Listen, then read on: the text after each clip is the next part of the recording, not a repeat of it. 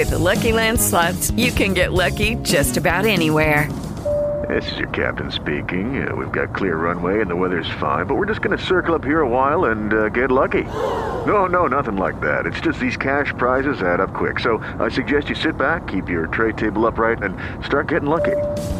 Play for free at LuckyLandSlots.com. Are you feeling lucky? No purchase necessary. Void where prohibited by law. 18 plus terms and conditions apply. See website for details.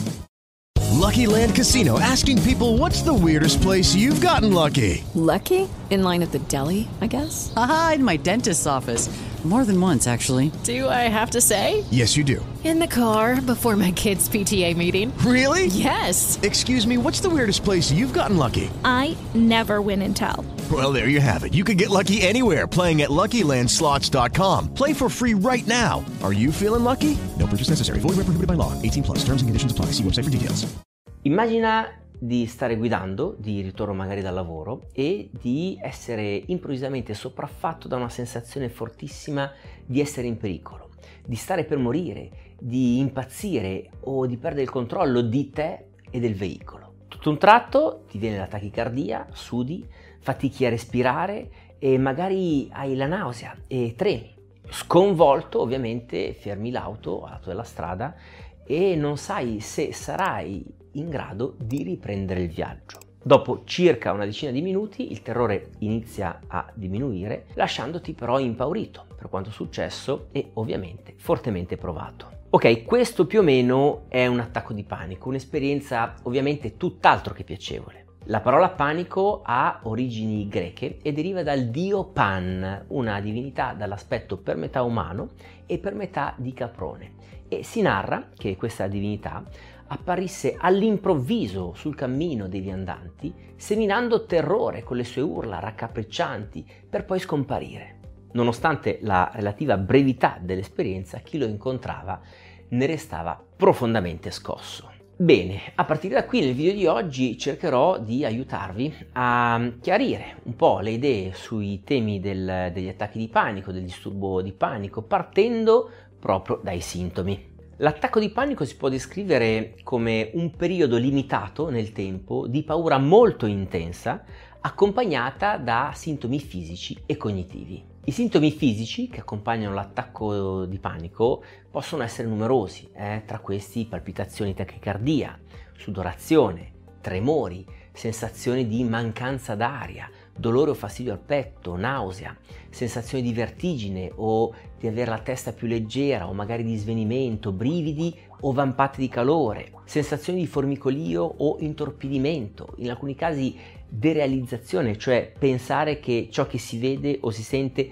non sia reale, oppure anche depersonalizzazione, cioè la sensazione di essere distaccati da se stessi. E a questi sintomi fisici, ad alcuni di questi sintomi fisici, si associano poi dei sintomi cognitivi molto caratteristici, quali la paura di morire o di perdere il controllo o di impazzire. Solitamente gli attacchi di panico raggiungono il loro picco massimo in 10 minuti e poi iniziano a scemare, a diminuire, anche se talvolta possono durare anche più a lungo.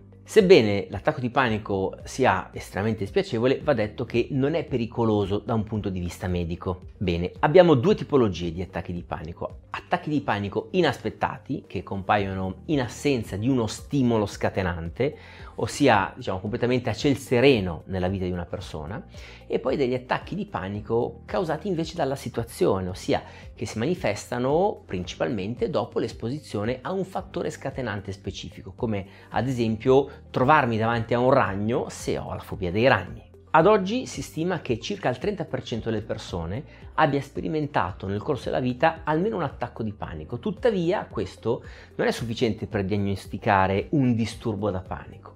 Affinché si possa diagnosticare un disturbo di panico è necessaria invece la presenza di attacchi di panico inaspettati, quindi non connessi a uno stimolo scatenante, ricorrenti e che, criterio fondamentale, generino una preoccupazione persistente di poterne avere ancora. Tra le manifestazioni più invalidanti del disturbo, oltre agli attacchi, ci sono infatti l'ansia anticipatoria e l'evitamento. Una volta avuto uno o più attacchi, la persona sviluppa la paura di averne altri, vivendo in questo modo nel costante allarme che questo possa accadere e evitando luoghi o situazioni che in precedenza li avevano scatenati. Quando al disturbo di panico si aggiunge anche l'agorafobia, la persona teme e quindi evita anche luoghi e situazioni in cui potrebbe essere difficile allontanarsi o ricevere aiuto nel caso si verifichi un nuovo attacco, ad esempio i luoghi affollati, spazi aperti quali le piazze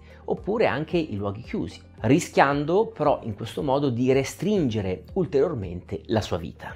Ok, e che cos'è che va a causare il disturbo di panico? Una complessa combinazione di fattori genetici, ambientali e psicologici. Innanzitutto vi è una certa predisposizione genetica a sviluppare il disturbo, nel senso che i parenti di primo grado di soggetti con disturbo di panico hanno il 20% di probabilità di sviluppare la stessa patologia. Per quanto riguarda i fattori ambientali, gli eventi di vita stressanti sembrano essere un altro importante fattore di rischio per l'esordio del disturbo. Questo è vero sia per eventi stressanti classici come un cambio di lavoro, un lutto e una malattia che spesso anticipano l'esordio del disturbo, sia per eventi di natura traumatica come essere stati vittima di abusi o la separazione da figure di riferimento durante l'infanzia. Tra i fattori di rischio psicologici possiamo annoverare il fatto di avere un temperamento ansioso e in generale la tendenza a sperimentare frequentemente intense emozioni quali la tristezza o la paura davanti allo stress. Passiamo adesso alla diagnosi. Il disturbo di panico è classificato fra i disturbi d'ansia e i criteri per diagnosticarlo, come accennato, riguardano il fatto di sperimentare attacchi di panico inaspettati e ricorrenti, una preoccupazione persistente di avere altri attacchi unita a un'alterazione del comportamento della persona in senso disfunzionale alla luce ovviamente degli attacchi, ovvero i vari evitamenti di cui parlavamo prima. Ovviamente bisogna anche considerare che gli attacchi di panico non siano causati da effetti di sostanze, mm, da altre condizioni mediche generali o eh, che non siano ehm, meglio spiegati da un altro disturbo psicologico. Altra cosa da tenere a mente è che gli attacchi di panico non devono confondersi con gli attacchi d'ansia, dai quali si differenziano perché gli attacchi di panico sono tendenzialmente inaspettati, hanno una durata breve, ma hanno un'intensità nettamente superiore rispetto all'ansia. Ultimo punto, il trattamento. Iniziamo con il dire che gli attacchi di panico possono essere trattati con successo. Soprattutto quando la sintomatologia è fortemente invalidante, è possibile ricorrere anche a un supporto farmacologico che tuttavia va sempre affiancato ad un lavoro psicologico. La psicoterapia frequentemente si focalizza sui processi cognitivi e comportamentali che favoriscono prima e sostengono dopo la comparsa degli attacchi. La persona quindi viene aiutata dal terapeuta a gestire i sintomi fisici e cognitivi dell'ansia, a ridurre l'evitamento e a riacquisire poco alla volta tutto lo spazio di vita che era stato sacrificato a causa del disturbo. Gli attacchi di panico possono essere anche sintomo di una più generale sofferenza del sé. Ad esempio possono comparire in momenti di cambiamento e messa in discussione della persona, come l'entrata nell'età adulta, oppure nella cosiddetta mezza età, oppure possono comparire in periodi particolarmente critici nella vita dell'individuo rispetto a se stesso o al proprio contesto relazionale. Ed è proprio di questi temi che in questi casi è necessario prendersi cura insieme allo psicologo. In queste situazioni è un po' come se l'angoscia si esprimesse attraverso il linguaggio del corpo, ossia proprio tramite la crisi di sintomi fisici che caratterizza l'attacco di panico. Insomma, come spesso dico, il percorso sarà tagliato ad hoc sui bisogni e sulla situazione specifica di quella persona. Bene, amici, abbiamo finito. Se gli attacchi di panico stanno influendo negativamente sulla tua vita, è importante chiedere aiuto quanto prima. Io ti ricordo che i professionisti di Mind Center, che sono i centri di psicologia, psicoterapia e coaching da me diretti e fondati, sono a disposizione per consulenze dal vivo e anche via webcam. Ciao e alla prossima!